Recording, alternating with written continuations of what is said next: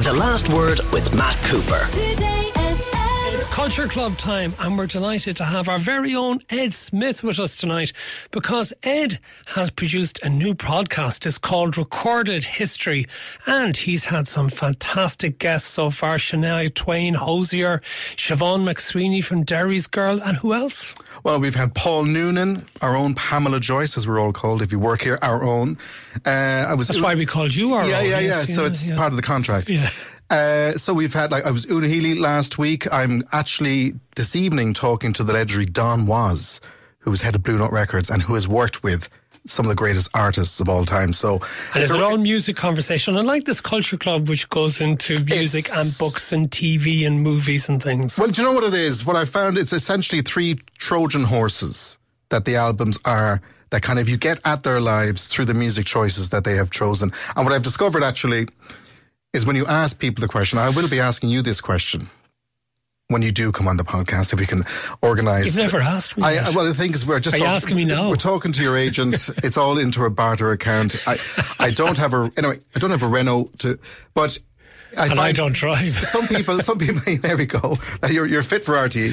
So I find that it causes either complete glee or panic in people when you ask them this question. I won't name them, but uh, in one particular guest who's on the way on the very well known uh, comedian called Neil Delamere, who's it was like getting blood out of a turnip trying to get his three songs. He just couldn't and wouldn't suggest. He just kind of went into kind of freeze mode. But then other artists like Sigrid, who I spoke to, sent me a list of fifteen or 20. So it's a really great way, I think, and a very kind of, I think, organic way to hear about a person's life. You kind of ask them questions that maybe they're not used to being asked. And it's a, it's been I have to say, one of the most enjoyable experiences I've had working in the business. Ed, it sounds like a version of the Culture Club because that's what we do with people as well, which uh, we're just about to do with you. Oh, look, you know, uh, I would say it is very similar in the same vein, but you could also say it's similar to, I suppose, Desert Island Discs, yes. which has been around for 60 years, man. That's so. true. Okay, tell me, first oh. single you ever bought that you will admit to or you can remember? Well, not so much a single, but it was definitely the first album I bought. Straight to albums, Yeah, so because I don't remember actually having a single. My very first single actually was a couple of years later was Lithium by Nirvana because Lithium was the first single released by the band that featured all the lyrics to Nevermind. And so we hadn't heard them or read them up until that point. But it was REM, it was 1991, and I recall it very vividly. We'd go to Cork. I live or grew up near Mill Street. Not far from where, where from my wife is from. Your wife, yeah. yeah. So about five or six miles from Mill Street. I only say Mill Street because where I'm actually from would confuse people even more. So I just throw out Mill Street because it's the nearest. So that's where I went to school. But anyway, my father drove up to Cork. He handed me over a tenner, an old tenner, and he goes, "Go on, I know you wanted."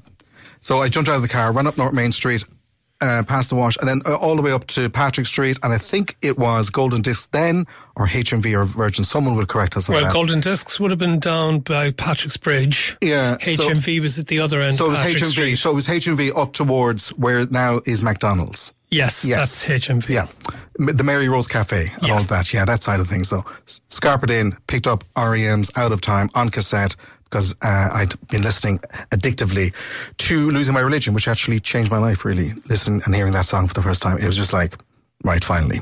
Yeah, let's hear a little bit of it.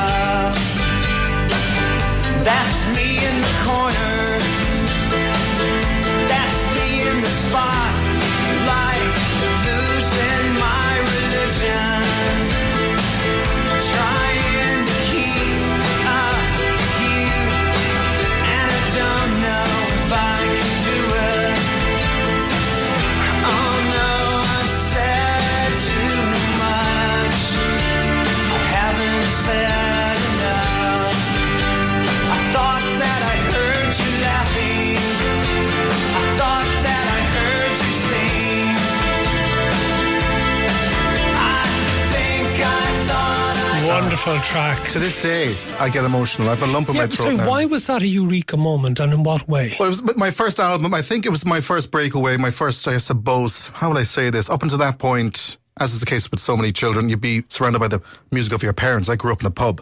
So there'd be music every weekend, or you'd have to listen to what your father'd have in the car. Sunday sport specifically was.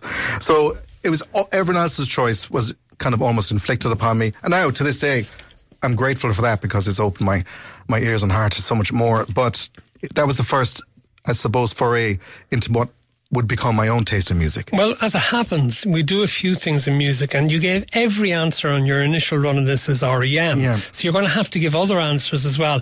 Now, I have to say, you did initially want to go with your favourite album as Green by REM, which I would argue is their best. It album. is, yeah, yeah. It's the first one they recorded for Warner Music. It was the first, it's the seventh, you know, it was the sixth album, and I think it was the album that's one of those bridging albums between their IRS years, their kind of very experimental avant-garde sound that was leading up to Automatic for the People. It is an absolute masterpiece. Is Green, but again, I was very conscious of not putting REM for every single answer here. No, so we told you not to because you did originally, So, so- I've gone with the Sopranos, Matt.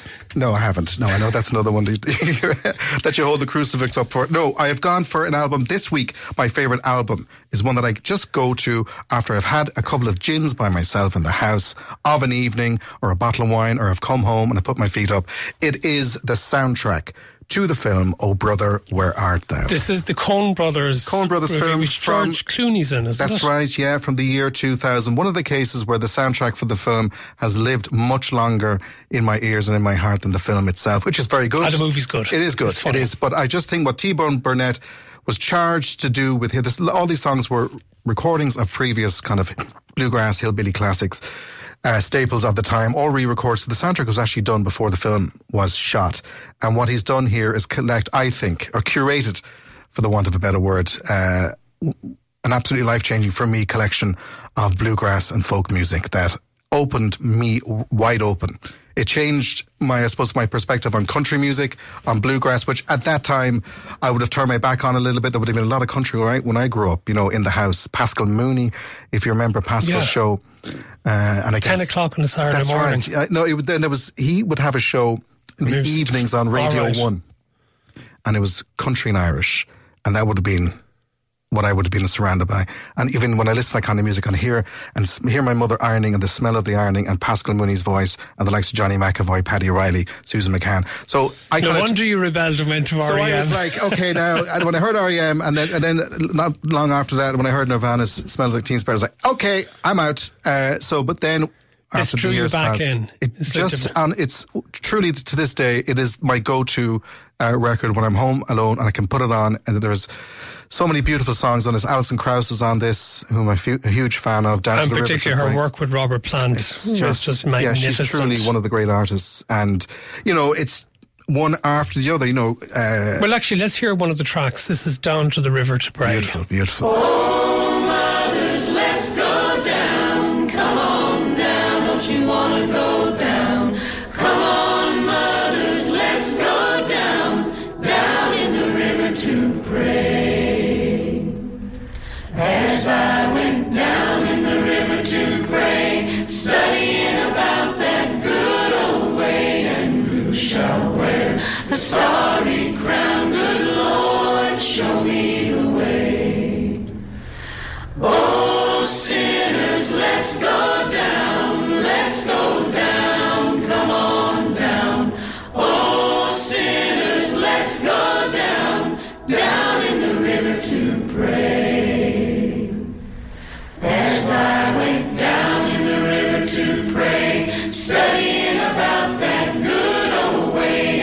and who shall wear the robe and crown? The wonderful Alison Krauss. You had your eyes closed, Matt. You had your eyes closed. Isn't it just absolutely magnificent? And Emmylou Harris is on this, Gillian Welch, another beautiful song on this album, Don't Leave Nobody But the Baby. But for anyone who hasn't heard the soundtrack to Oh Brother Where Art Thou, again, I've got tears in my eyes listening to it because it does remind, remind me of those times with my mother listening to country music back in the day. Not surprisingly, REM is your favourite band, but your favourite artist, I think, is a logical progression Yeah. from all of you've just talked about. You know, Because you're nominating Dolly Parton. Dolly Parton, to my mind, is up there in the Mount Rushmore of greatest singer songwriters, performers, artists, uh, actresses, comedians, whatever you want of all time. You know, I think again underappreciated by And myself. philanthropist as well. Philanthropist, yeah. She's genuinely a decent, kind, good soul. And the way she has managed, I suppose, her very singularly incredible talent. She's one of the greatest singers of all time.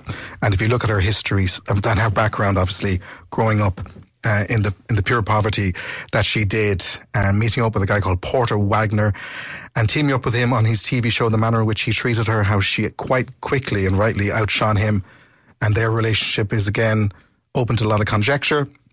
And then when she finally broke free, that from him and un- under his very controlling grasp, her talent was just too good, too big, too beautiful to be held by specifically that particular man. And then as a goodbye gift, she walked in and she handed over a recording of I Will Always Love You. And that was her way of saying, look, we've, we've, we've, had a, we've had a good run, Porter, but now's my time.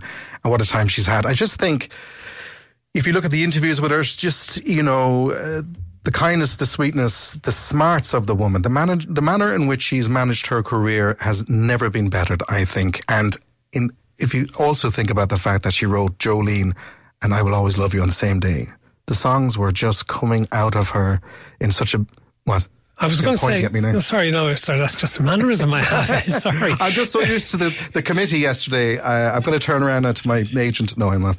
Uh, if you had said "I will always love you" Hmm. as the song to play, I'd have been delighted. Muleskin or Mule, blues? Mule Skinner Bl- Bl- Blues is a song I will put on if I'm feeling quite low or I need, how will I say this, a, a- some kind of organic injection of pure, unadul- unadulterated joy. I will throw on Dolly Parton's Mule Skinner Blues, and to my mind, this is her. I know, oh, of course, we know the big ones like Islands in the Stream and Jolene and all this, but Mule Skinner Bu- Blues, I think, in the couple of minutes that it's on, encapsulates the absolute magnetic brilliance of Let's Dolly hear her. Parton. Well, good morning,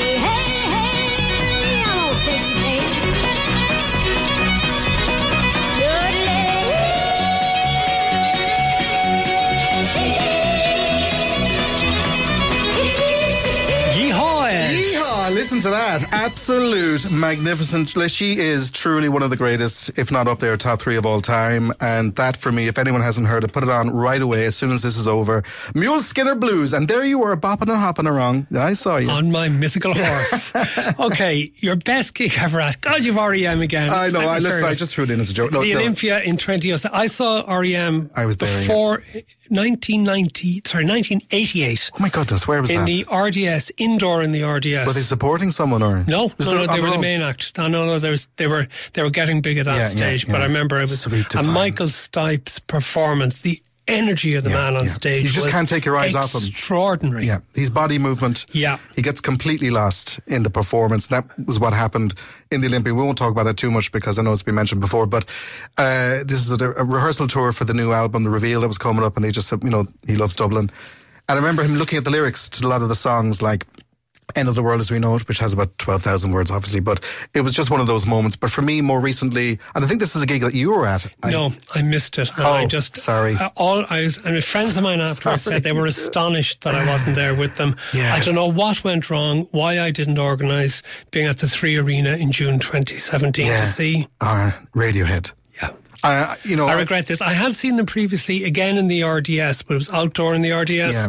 back in 1997, I think it was. Yeah, they hadn't played Ireland in nine years at this stage. They were set to play Electric Picnic later that year in 2017. And this is another one of those near misses, Matt.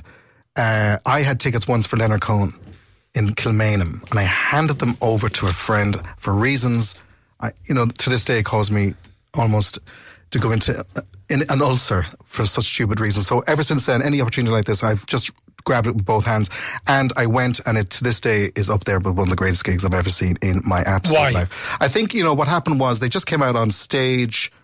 They were in fine form, fine voice, the, the five of them at that stage, and the Greenwoods, Philip Selway, obviously, uh, and obviously Thom Yorke. Um, and just again, very similar to what you spoke about there with Michael Stipe. When Thom Yorke's in full flow, you just cannot take not just your ears but your eyes off him. The command he has of that stage and the crowd and the songs and the set list. I think it's about. I have it here in front of me. It's about mm, 24, 25 songs. They started off with Daydreaming and finished with How to Disappear. Completely Fake Plastic Trees was in there. You know, play video, you know, Desert Island Disc is in and no surprises. So they went through the entire catalogue you know, and he even mentioned, I remember he mentioned the Liffey in one of the songs. He just threw in a, a reference to the Liffey. The place went wild. A friend of mine who's at it described it as a near religious experience. Yeah, it really was. Yeah, and I'm not that way inclined with gigs. You know, I go. I'm here to hear songs, enjoy the crack. I wouldn't be that kind of tuned in to the cosmos, or I wouldn't think of it in a very spiritual way. But it has happened to me uh, a few times, and that was definitely one of them. Yeah, it We was actually astonishing. have- You don't.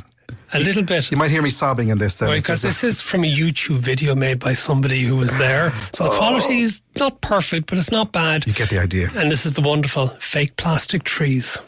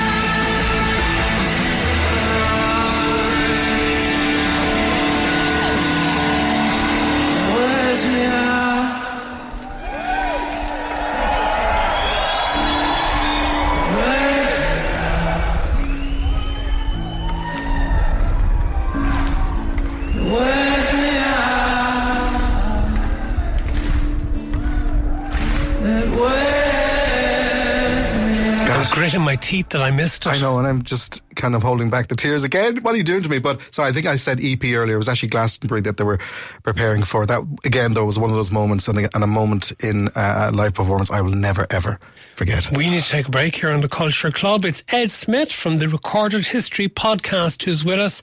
We'll be back more with the Culture Club here on the Last Word on Today FM after we've had the traffic. Welcome back. Ed Smith is with us, a voice that's so familiar to listeners of Today FM, but also who has his podcast Recorded History with Ed Smith these days. So let's move away from the music for a little bit and let's talk movies. Uh, and what have you gone for? Well, the REM tour. No, I'm joking. Uh, Oh, yeah, concert movie yeah, from concert movie. Reserved, I think you'll yeah. find the early 1978. Uh, no, so.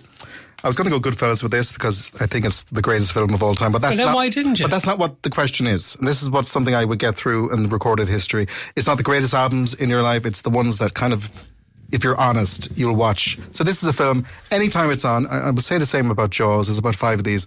That no matter what stage it is on the television, when I flick it on, I will watch it to the end. To my mind, it is a perfect film. It is Groundhog Day from 1993. For sure, haven't you seen it before? There, there, there it is. Sure. Yeah, so you know this.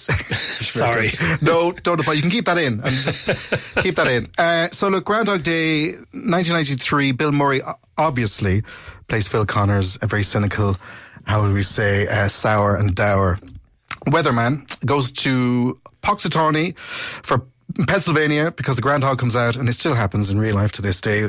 If there's a shadow, cast a shadow, they, you know, there's going to be more snow or rain, whatever the nonsense. That's all by the by. But what happens here is What do you mean nonsense? What, oh, of course. Sorry, Sorry, mind, sorry, science. mind. I forgot about. I'm, I'm a science denier. So Phil Connors gets himself into a situation. It's a Dickensian kind of, you know, Christmas Carol story where if anyone who hasn't seen it, the day keeps repeating for him. He wakes up to the strains of "I Got You, Babe" from Sonny and Cher, smacks down the clock alarm, and he starts off his day again. And the genius of Harold Ramis's direction here is that although the premise is if you were to sit down and go, look, we're doing the same thing again and again and again, it's going to be the same characters. He's going to walk through the same rooms, engage with the same people. How are we going to make this entertaining? And it does. It is absolutely flawless. Bill Murray at his absolute best. Even Andie MacDowell's acting or lack thereof cannot take away from what I think is, as I've said before, one of the most perfectly formed, scripted, acted, and created films of that generation or of, or, or of any. Okay. It- it's it's a wonderful life, you know, for a modern generation. Let's hear a clip from it. Phil? Hey, Phil? Phil? Phil Connors? Phil Connors, I thought that was you. Hi, how you doing? Thanks for watching. Hey, hey. Now, don't you tell me you don't remember me because I sure as heck fire remember you. Not a chance. Ned! Ryerson! Needle nose Ned, Ned the head. Come on, buddy. Case Western High. Ned Ryerson, I did the whistling belly button trick at the high school talent show. Bing! Ned Ryerson got the shingles real bad senior year, almost didn't graduate. Bing! Again! Ned Ryerson, I dated your sister Mary Pat a couple times till you told me not to anymore. Well, Ned Ryerson? bing! Bing! so did you turn pro with that belly button thing, Ned, or uh, No, what? Phil, I sell insurance. What a shock! Do you have life insurance? Because if you do, you could always use a little more. Am I right or am I right or am I right? Right, right, right. Ned, I would love to stand here and talk with you, but I'm not going to. See, Hey, that's all right. I'll walk with you. You know, whenever I see an opportunity now, I charge it like a bull. Ned the bull, that's me now. You know, I got friends of mine who live and die by the actuarial tables, and I say, hey, it's all one big crapshoot, anywho. Tell me, have you ever heard of single premium life? Because I think that really could be the ticket for you. Oh, God! It is so good to see you. Uh, what are you doing for dinner? something else. It's been great seeing you, Needlehead. Take care. Watch out for that first step. It's a doozy. I almost knew that word for word. Yes, so there it is. Uh, the perfect example of what Groundhog Day is all about and why it is, to my mind, one of the most perfect films of all time. Favorite play or musical or theatre show? Uh, here's full disclosure and full honesty, Matt. Uh, I don't like theatre. I just You're far from the first person who said that. Yeah, so is that okay? Yeah, I just cannot, and nor have I ever been able to get on with theatre at all. I've been to so many plays, and so, um, a very good friend of mine. It's a, thankfully it's a joke between us, but she's very high up in the Abbey, and she's brought me to some very important stuff. And I am sitting there going, mm, all I'm seeing and hearing is the overacting. I see the lad on the side of the stage. I'm, I'm so self aware that I just cannot. But there has been exceptions, and I think something I experienced recently maybe would listen. My Fair Lady is one of my is is my favorite musical if it ever comes on television. But uh, I was at the Abbey recently for a performance uh, by Dam- Damien Dempsey, and I don't know how do you even come describe this, but it's Welcome to Holywell. Tales, sorry, Tales from the Holy Well. It tells the story of Damien Dempsey's life from beginning to present, all done through his monologue. He's almost like a stand-up show, interspersed with him singing some of his greatest songs. Uh, and it was, and to this day, is the, the most powerful experience I've ever had in a theatre, apart from the fact uh, when I saw the bill of what I was charged at the bar for the gin and tonic. But the, the experience I had, I'm a, I'm a big Damien Dempsey fan. So I didn't know what to expect. I was like Damien Dempsey in the theatre. This something I loved. Uh, team me up with something I just can't be getting on with, but he does, and I'm hoping he's going to bring it back. For anyone who's seen Okay. this, uh, will will recognise what I'm talking. Directed by the great Conor McPherson. Uh, stunning, just stunning. You I appreciate that I'm conscious of the clock. Sorry, yes. I'm going to jump on to television. I'll come back to books in a little while. Yeah. Uh, as a youngster, Cheers. Cheers. This- the son of a publican growing up in a Yeah, pub. yeah, so- and I imagine the uh, pub in Mill Street was nothing like Boston. Well, you know what? There was a lot of similarities, funnily enough, because, you know, a pub in the country or a city is a refuge for so many. And then to my mind, Cheers, not just the greatest comedy of all time, but I think one of the greatest television shows in general of all time. Ran for 11 years from 82 to 93. And even from the opening, we- all know the signature tune, you know, it kind of welcomes you in and gives you that sense of familiarity. But it does belie some of the sharpest, most intelligent comedy writing I've ever seen or heard. You know, the Charles brothers here, James Burrows producing, and the cast of characters from Sam, Diane, Cliff, you know, Norm, Carla, you know, da- you know, they're all in, in their own rights. And of course, we did have a spin off with Frasier. He joined in season six, but each are so perfectly well and distinctly drawn that each could have had their own show. I believe you know nearly all the norm lines. No, all the norm lines, some of my Can, can I can I throw them at you and just see how Yeah, good you are okay, at go on, responding on, to yeah. them? Can I draw you a beer, Norm? Uh, no, I know what they look like. Just pour me one. How does a beer sound, Norm? I don't know. I usually finish them before they get a word in. What's shaking, Norm? All four cheeks and a couple of chins. What'll it be, Normie? oh, which is this one now? Oh, the usual coach. I'll have a, tr- a froth of beer and a snorkel. uh, look, stop. You know, again, when you, what the thing about Cheers is the power and the strength of it is that it is a cast of characters that are lonely and have broken lives or sadness and, and they all come together. They are their own family. And I think for the 11 years of absolute perfection, it has, it still holds up to this day.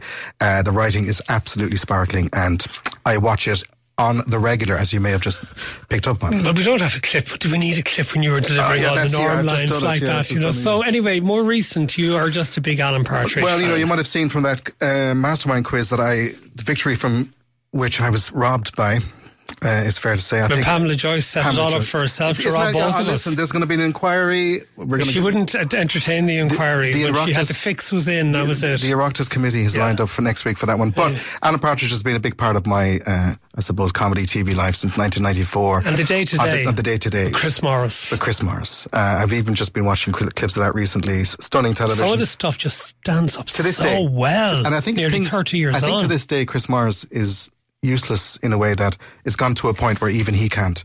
He was predicting all of this, what, 20 odd years ago. But the arrival of Alan Partridge as the sports. Sorry, Armando Iannucci as Yeah, well, very involved in it, Yeah, and yeah. Alan Partridge Yeah, before going on to brilliant movies Some great like writers, of course. The Death of Stalin and yeah, yeah. Veep so as well. The planets aligned for three of the great, or a couple of the great comedy writers of British comedy of all time. But for my mind, Steve Coogan's Alan Partridge is the greatest comedy creation uh, because you know as he's been able to evolve what Coogan's done with Alan Partridge since even more recently with the kind of pastiche on the one show brilliantly adapted him to with I'm glad you mentioned that because you know that gives us an excuse to play. is it Brennan It's a little bit of Martin Brennan, bring him on, yes. bring him on. Okay. And uh, how long have you been an Alan impersonator? Since a week Thursday. Since a week Thursday. My cousin said, Martin, you look like the fella off the TV. Show me on the computer. I said, who the hell is that? he said, it's um, yeah, Alan Partridge. I said, who the hell is that?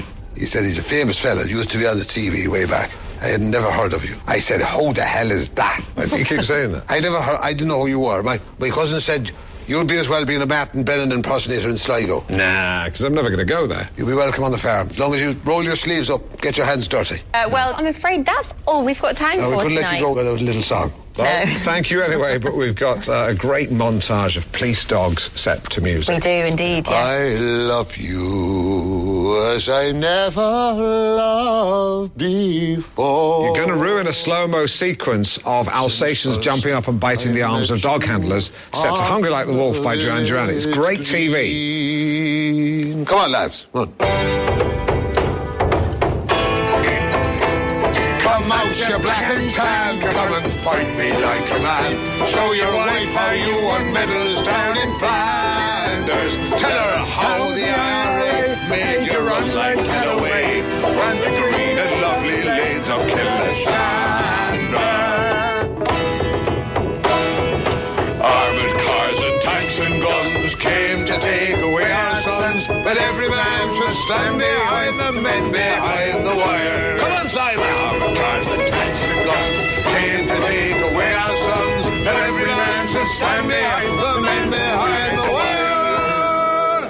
Ah, that was grand, that. Yeah, that. Mighty, yeah. Double O feckin' bollocks. Oh my God, that was like an advert for the IRA. Who are we going to blame? Find out who put Fonseca.